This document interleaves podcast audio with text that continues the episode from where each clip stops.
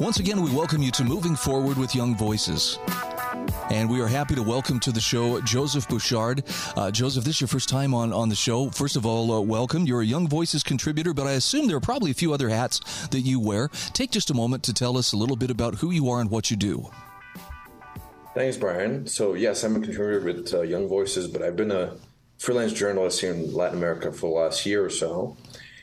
I've also worked at a variety of think tanks, uh, and I've focused most of my work on Latin American geopolitics and security issues, mostly as it relates to U.S. China competition. Okay, and I, I, have to say, I'm looking at an article you wrote for nationalinterest.org about uh, Luisa Gonzalez and how she would be a disaster for U.S. Ecuador relations. And I don't mean to sound uh, petty, but I'm happy to hear that uh, somebody else besides America is, is having some intrigue in their presidential politics. Set the stage for us. Tell us a little bit about what has been going on in Ecuador and, and what has brought her to the forefront. Sure. So what happened is uh, this guy Guillermo Lasso from the center right uh, coalition of parties has sort of had his government uh, gone through some problems. Uh, he's uh, had to face impeachment proceedings in the Congress, uh, very low approval rating, and that forced him to resign. And sort of uh, begin new, a new election cycle in Ecuador, where um, it will only be for two years until the next election. But it's it's quite a contentious race uh, between all of the left wing parties, mostly, as well as one center right part, uh, party candidate that's about at fifteen percent now. And Luisa Gonzalez has really uh, hit the ground running. She's at 41% of the vote in recent polls, uh, indicating that she'll probably win um, there's a lot of candidates running, but she's by far the most, uh, the, one with the most name recognition, and she's from the Citizen Revolution, which is a, a socialist party associated with the former president Rafael Correa, who was also a, a socialist uh, president for ten years. So, what what is the attitude of uh, uh Correa as well as uh, Lasso and and uh, Rodriguez? Is she or Gonzalez rather? Is she? Um, are, they are they all on friendly terms with America, or or do they have kind of a troubled uh, history with with the U.S. and, and their relations? Well, the Correa movement is quite anti American. Uh, it ran on anti American sentiment back in 2006 and 2007.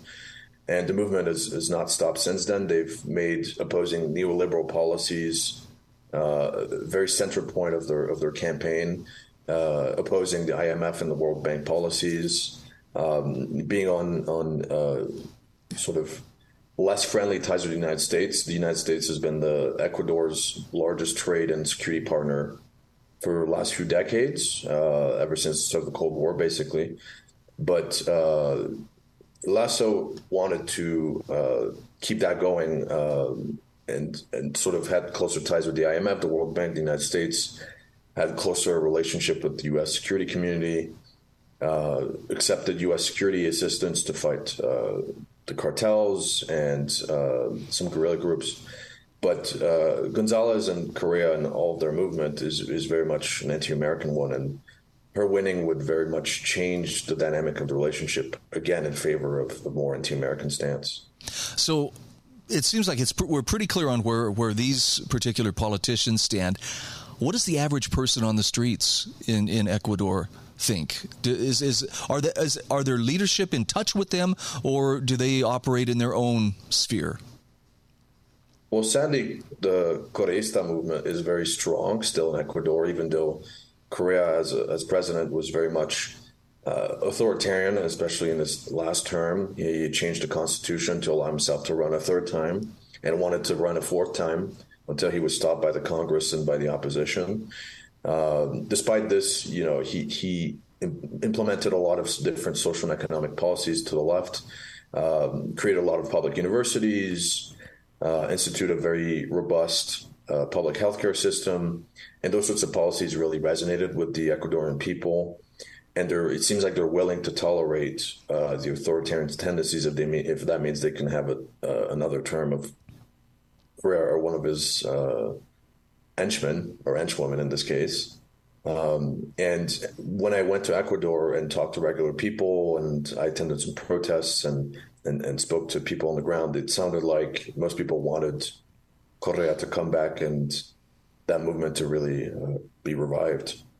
Now, tell me about Pink Tide. I, am sorry, I, I have just not been following, um, you know, Latin American uh, politics as closely. Of China, Russia, Ukraine, all this stuff has been kind of hogging the spotlight. But um, I had not heard of Pink Tide before reading your article. What's what's the background on this group? Sure. So the Pink Tide is basically an informal coalition or movement of left wing populist governments that started in the early 2000s with people like Correa, with people like Lula in Brazil, who's back now, and people like Evo Morales in Bolivia, and even Chavez in Venezuela. So it's a very wide ranging movement, but it's it's mostly left wing populism. And uh, after that, uh, in the early to mid 2010s, uh, there was a conservative wave, and now I would say we're back in a pink tide 2.0, where left wing governments are winning elections again in, in Latin America and really building a coalition to uh, push for social democratic or even authoritarian leftist policies, and as well as uh, anti-American policies in some cases. So I have to ask this. Um, are there are there positives and negatives to uh, U.S. economic power being exercised in that region? Um, I mean, I'm trying to put myself in the shoes of you know I'm, i bet there are probably some people who really don't want the U.S. Uh, interfering, and there are probably others saying no, we would actually welcome their help. Um, what are some of the upsides? What are some of the downsides of the U.S. exerting influence within that region? Sure. Well, there's a very contentious past, and, and people are, are quite mad at what's happened in the last decades since the Cold War with the U.S. supporting various dictatorships, coups, uh, interfering in, in, elections. And I would say that's a thing of the past in a lot of cases. And I understand the anger, but I would say that the U.S. Uh, no longer does that in an overt fashion as it did before. And in terms of economic power, I would say countries can very deeply benefit from the U.S. being their largest trade partner, from engaging with the IMF. So in Ecuador's case, uh, it was very controversial because when Correa was in power, he actually declined to negotiate with the IMF to uh, refinance Ecuador's debt in favor of a Chinese offer, which was of higher interest and uh, had no possibility of Ecuador ne- negotiating the deal, and actually gave China the, the the power to renegotiate the terms whenever it wanted for whatever reason. So I would say I understand the anger, but in this case, it has actually prevented Ecuador from having a better uh, financial deal.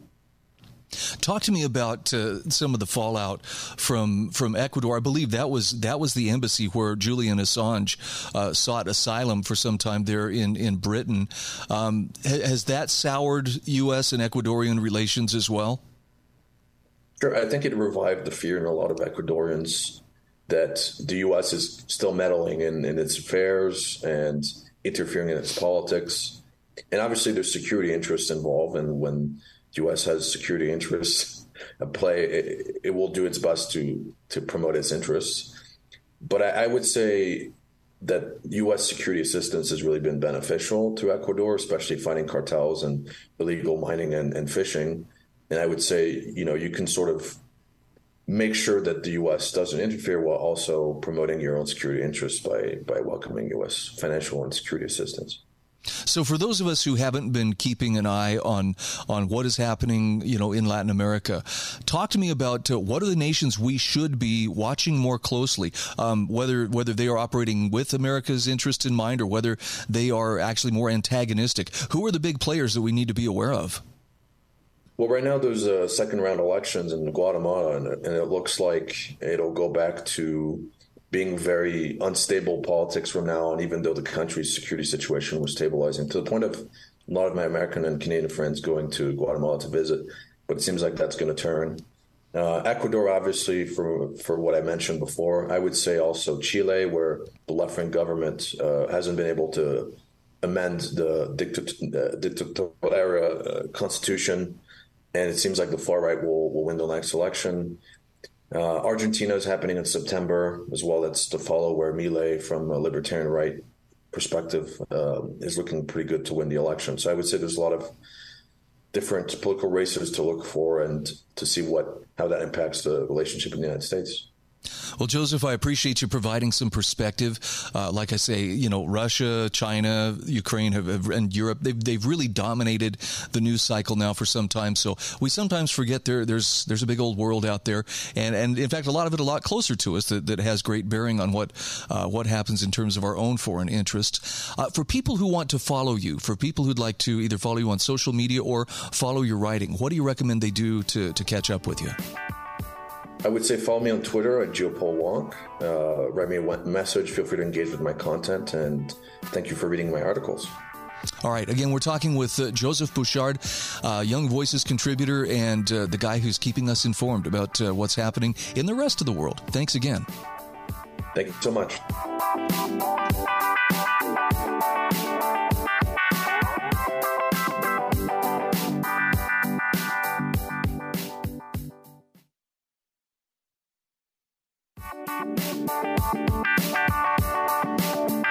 Welcome back to Moving Forward with Young Voices. You're going to be hearing some new voices on today's show. That's exciting. Today we are welcoming Akhila Jayaram. Did I get that even close, uh, Akhila? Welcome to the program. I'm, I'm, so happy to meet you. Uh, for people who are, are hearing your voice for the very first time, would you take just a moment, please? Tell us a little bit about who you are and what you do. Hi, Brian. Thank you so much for having me on the show. So, my name is Akhila. I'm a PhD candidate in biophysics, and I also do a bit of politics on the side. So, I'm a campaigner with conservative young women. Um, and I'm just here to talk about my op ed which you might have read. I'm looking at your op ed. It's titled, Yes, We Should Be Building More Tall Buildings in London. And, uh, you know, I, I live in a place uh, which is actually very rural, but uh, there's a lot of opposition to people building buildings that are too tall. I would have thought that in, in London, which is such a large metropolitan area, that maybe that wouldn't be a thing, but apparently there's, there's a lot of opposition. What's the story behind that?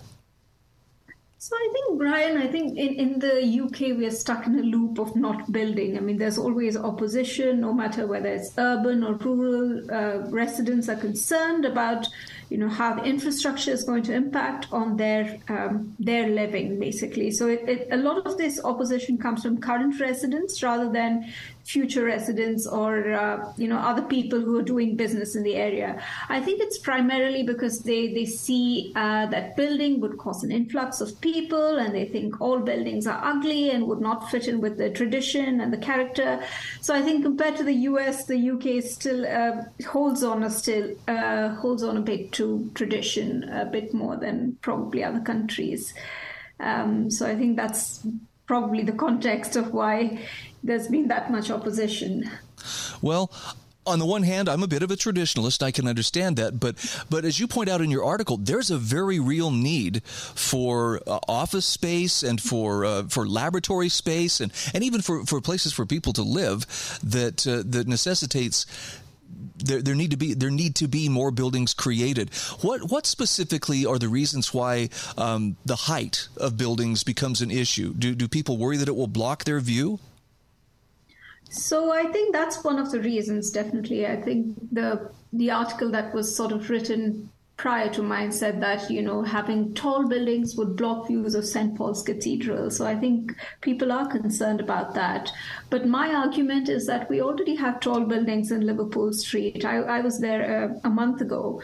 We have soaring tower office blocks, so I don't see how building more um, tall buildings would not fit in character of the area as well.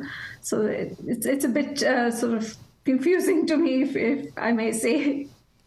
So, who gets to call the shots when it comes to making those kinds of decisions that are, based uh, perhaps more on aesthetics than, than on utilitarian concerns? Um, I, am just curious who, who is the, the final authority in making those kinds of decisions? So, I think the way planning policy works in the UK is that uh, local people have a say, which I think is important.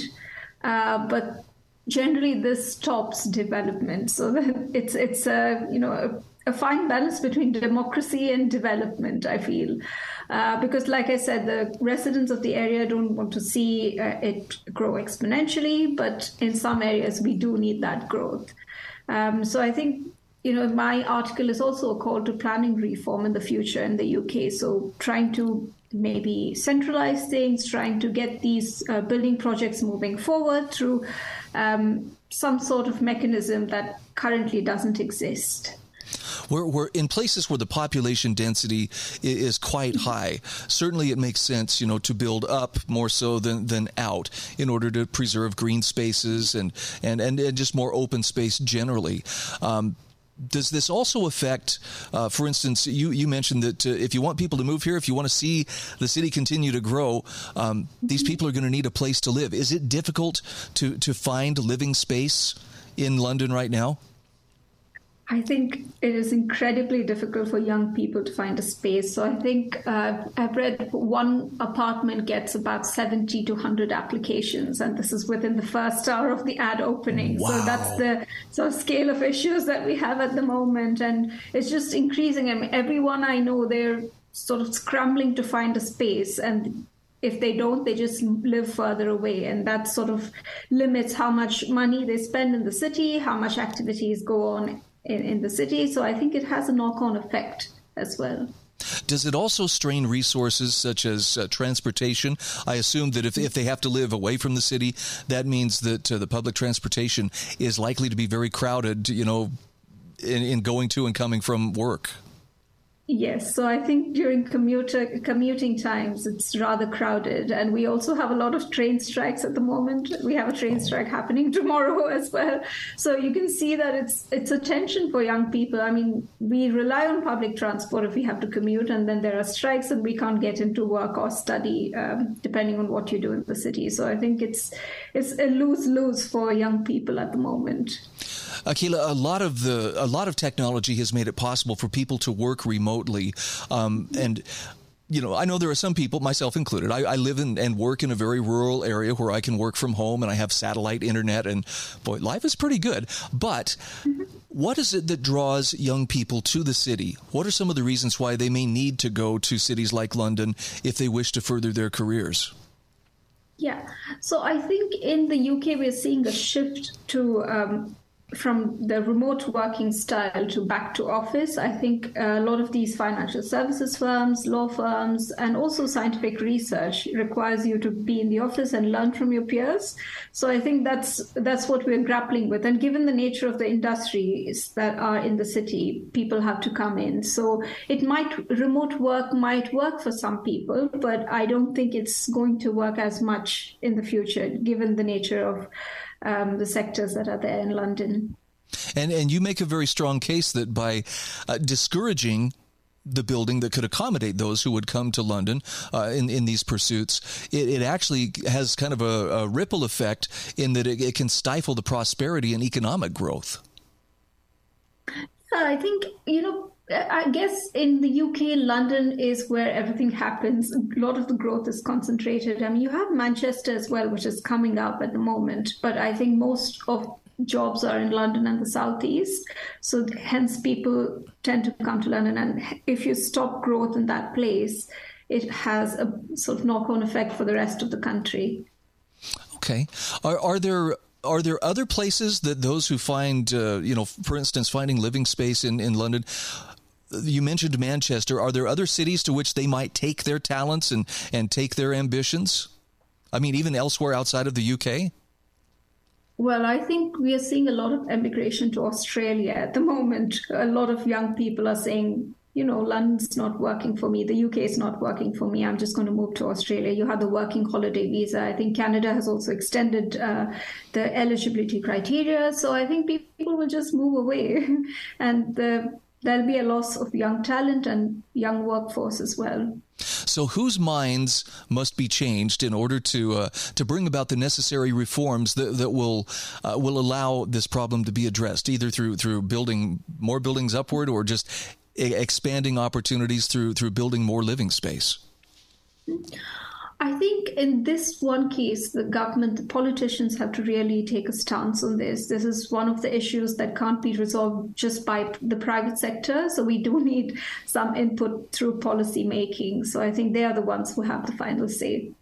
To sort this problem. Does the common person on the street feel just trapped between, uh, you know, the politicians and, and the situation? I mean, uh, how how would the average Londoner feel? Uh, does does this feel like someone wants to come in and change my beloved city, or would are they okay with the fact that you know nothing stays the same indefinitely? I think that's it depends on the demographic of the person you're asking. I guess the older people want to preserve their city and the younger people want change. So there's always a tension between the two generations. That's that's a time honored tradition. Again, we are visiting with Akhila Jayaram. And uh, Akhila, for those who want to uh, follow your work or otherwise connect with you on social media, what's the best way to go about that? I think following me on Twitter is the best. So my um, Twitter handle is Akhila, A K H I L A underscore Jayaram. So J A Y A R A M. That's where you can find me. Thank you so much for your time today. I hope we get to talk again soon. Thank you, Brian.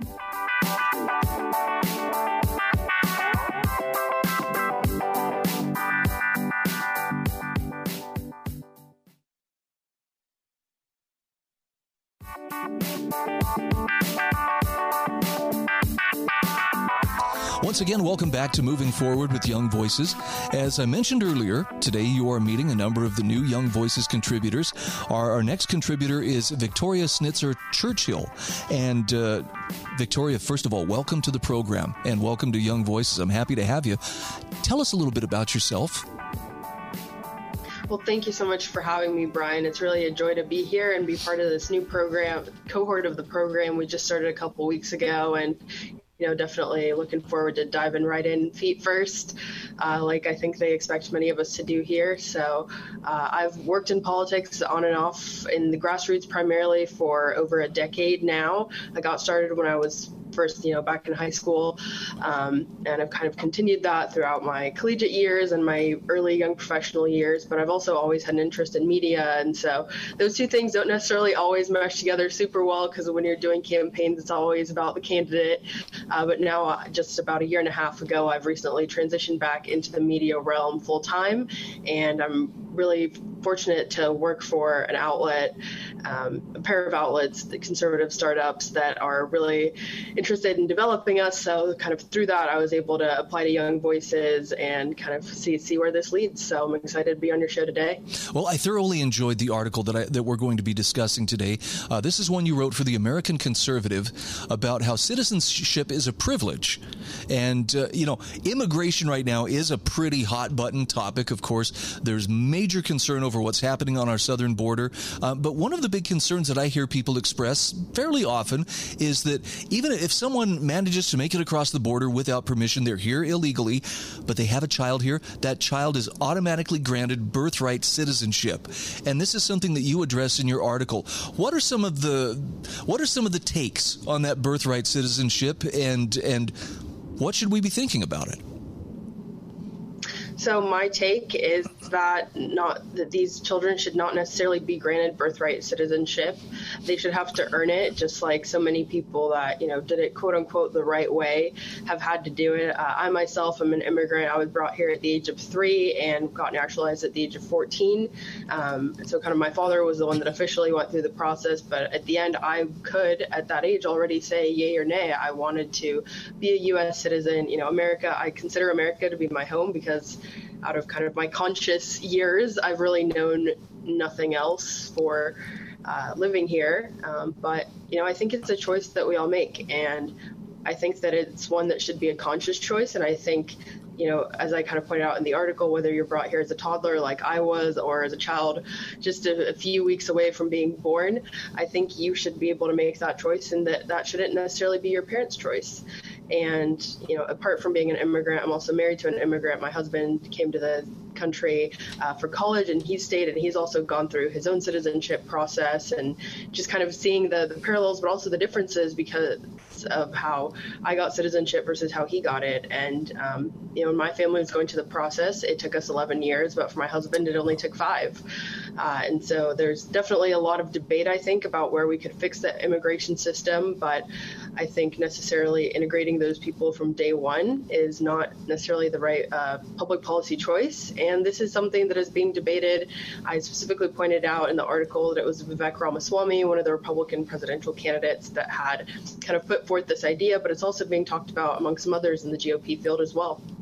You know, um, I'm going to paraphrase Thomas Paine here, but uh, he mentioned in Common Sense about how things which we obtain too easily we tend to esteem rather lightly, and and so I want to bring citizenship into the realm of um, if it's if it's too easily obtained, if it's just a matter of you know, tag, I'm here, you know, I, I touched home base, now now I'm a citizen, versus, as you mentioned, the process, what was it, 11 years for you, you and your family, five years for your husband? Um, there is a, there's a pretty significant investment for those who are willing to go through the right channels in order to obtain uh, their their citizenship. Absolutely, it's an investment. You know, for a lot of people, it's financial. Some people have sponsorship through their employer, which is kind of how my family got here, uh, or are kind of able to take other classes that kind of help them along. Uh, but I think it's an investment, not only a financial one, but also an emotional one. You know, I remember being, you know, eight, nine years old and going to the consulate or the immigration office and, you know, turning in fingerprints and things like that. But I also remember being in third grade and kind of learning about American history for the first time and really realizing what the values that of you know patriotism and freedom and being able to really make whatever you want of yourself in this country, which I think is something that I've really internalized.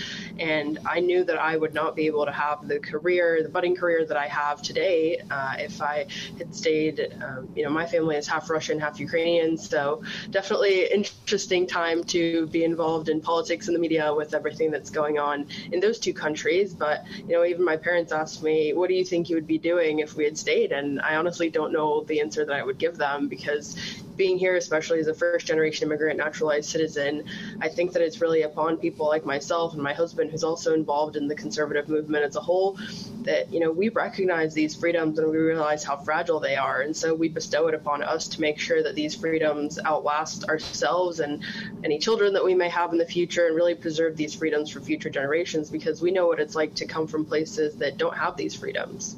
Well, I don't want to sound like an open borders kind of person, but I do believe there's room for, for people to come here, and I think I think we should be welcoming to people who come here.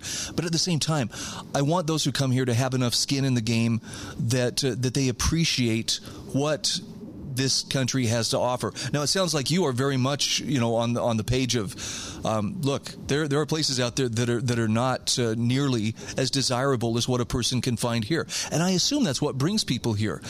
But again, coming back to the if if all I have to do is cross this invisible line, you know, out in the desert in order to to obtain you know the benefits that I'm looking for, I'm not going to have the same. Um, I'm, I'm, not going to have the same degree of love of of country, culture, uh, that sense of patriotism as someone who actually had to learn about. It. I mean, you mentioned that it's it, it's not just a simple, yeah, you know, take this ten question quiz and you can be an American citizen. You really have to invest some time, and in many cases, it, it's a pretty considerable financial investment for someone to, to get through all of the legal hoops necessary to become naturalized. Absolutely. You know, I think that the people that want to come here and make a better lives for themselves, for their families, are absolutely free to do that. In the article, I talk about a kind of imaginary sliding scale of personal benefit as well as benefit to the country. And I think that that's a consideration that people have to make because maybe your initial kind of instinct for getting out of wherever your country of natural origin is is that um, or sorry, national origin is, is that, you know, maybe your situation isn't ideal and you want to make your own life better, your lives of future generations better. But you also have to realize kind of what you bring to the table in the country that you are seeking citizenship in. And, you know, in America, you have to prove that through a million different ways while you're going through the naturalization process. There's obviously a number of different avenues. But again, I think you have to have a holistic approach of, you know, again, what am I getting, but what am I also giving? And, you know, there, there's a quote of, you know, ask not what, uh, your country can do for you, but ask what you can do for your country. And I think that's something that we have to remember even today in this debate. Immigration's always been a hot button issue. It's been a hot button issue, you know, since we had Irish immigrants, since we had, you know, French immigrants coming to this country. But also, it's become, I think, a much more hot button issue in the past decade or so from when I've been following the issue pretty closely. And I don't think that's going to change. And so I think it's um, kind of incumbent upon us to see where we can make uh, the process a little bit easier, a little bit more streamlined for people that want to come here and make their lives better. But we also want to make sure that the process, you know, has certain steps in place that involves kind of a proper vetting mechanism uh, to make sure that the people that stay here actually truly do want to be American, do try do want to bring their talents to better this country, and hopefully everybody comes out better for it in the end. Okay, we've got about one minute left, Victoria. I just want to ask this question. As an immigrant, I feel like this is a good question to ask you. Sometimes I hear people say, well, why don't people stay where they are and fix their own country? How would you respond to an observation like that? that is definitely something that I hear as well. And I think, again, you have to think of the balance of are my talents valued in my country? And for a lot of people, that answer is no. And again, if you are looking to come somewhere like the US, you have to ask yourself, what do I bring to the table? And a lot of the times, places like America value those talents more than someone's home country. And so, if you're kind of weighing it out, and if America is the place that will value you more, where you feel like you know, at the end of the day, we all have to have a job. We all have to figure out what we're going to do with our lives. And if that contribution is going to be higher valued somewhere else, I think that should be definitely something that is taken into consideration. And for a lot of people, that's why they choose to come here because as kind of the tagline of the article reads, you know, if their home country was better, they wouldn't be looking to come here in the first place. Yeah, and I love that you acknowledge too. Look, we're not saying America is perfect, but it's just a lot better for a lot of people than where, where they originally came from. Uh, Victoria Snitzer Churchill is our guest. Uh, tell people where they can find you on social media, where they can follow you and your writing. Yeah, my Twitter is at snitz underscore churchy. So it's a combination of my maiden name and my married name there and shortened for everybody. And you can also follow us at Young Voices, find us online, find the show online. And I assume uh, our pieces will be linked in show notes and things like that. So definitely check out what I'm up to and what the rest of the cohort is up to as well.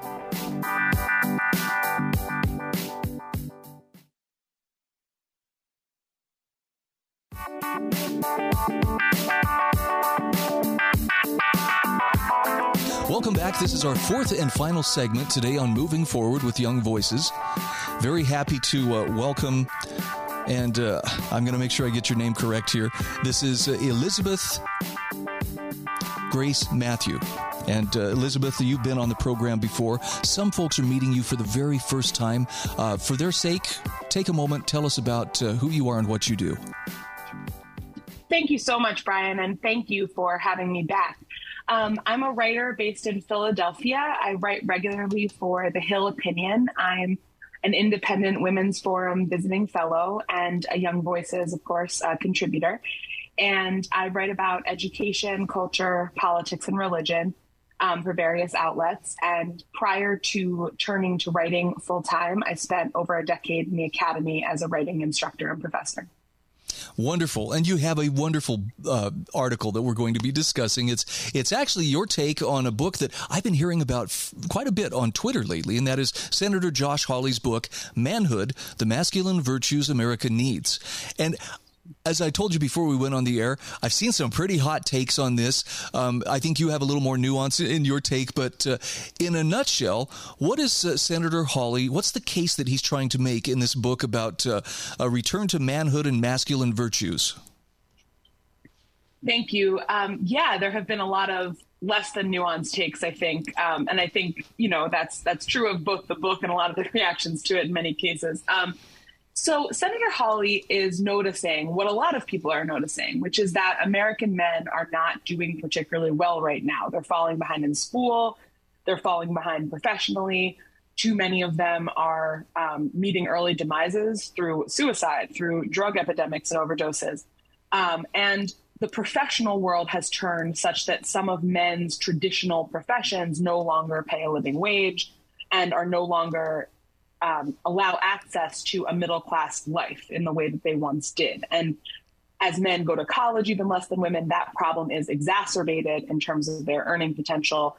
Um, and their general sort of malaise, I think, is a good word to describe at least the majority of men who are not elites, right? The, obviously, if you look at boardrooms, and this is one of the sort of um, points that a lot of folks on the, the left would make who would criticize uh, Senator Hawley.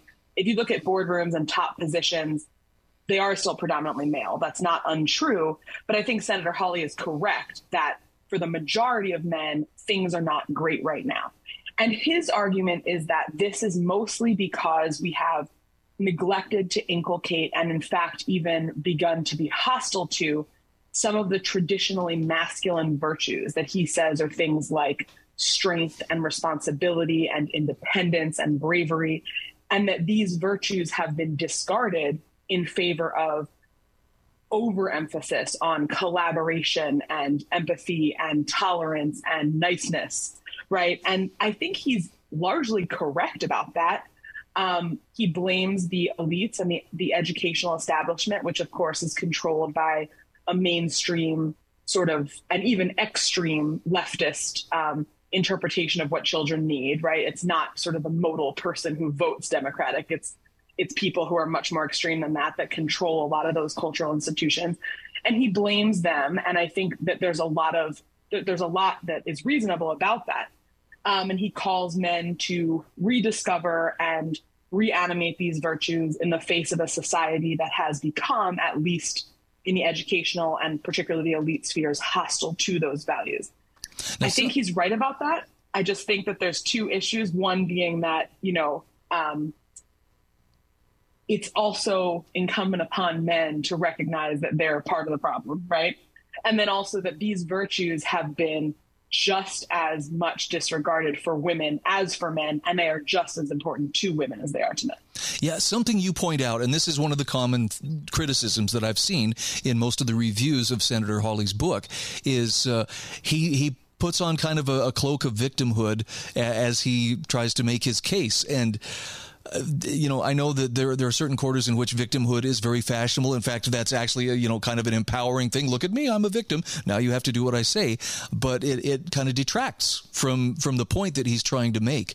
Talk to me for a moment, Elizabeth, about uh, how men have contributed to the problem of uh, declining masculinity. Yeah, absolutely. I think the problem of sort of declining independence and responsibility, which I would kind of dispute that that's masculinity, right? I think that that's adulthood okay. for both men and women.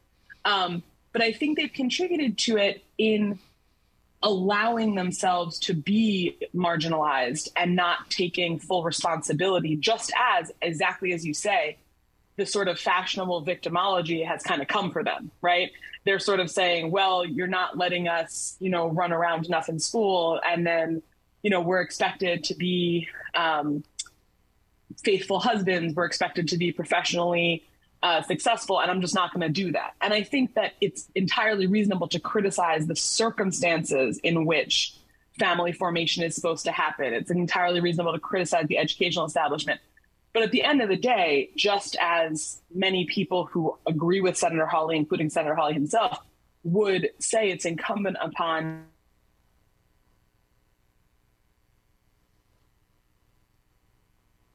Are you still there, Elizabeth? For certain minorities or anything else, all of that is absolutely true, and the victimhood may be entirely relevant.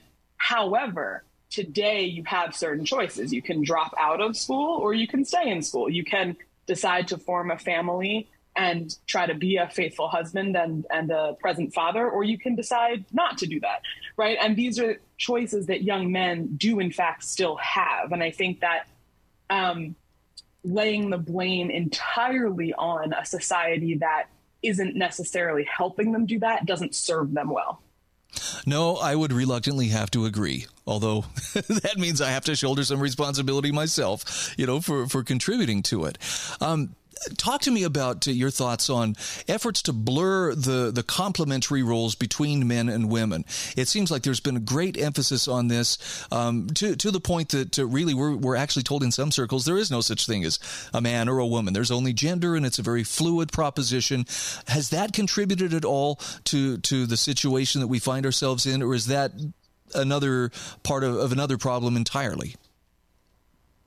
Yeah, I think it absolutely has in certain ways. And I think that, you know, on the left, you have people that basically want to elide the differences between the average man and the average woman. And they want to not believe that there are differences in the ways that men manifest strength versus the way that women strength, at least on average, right?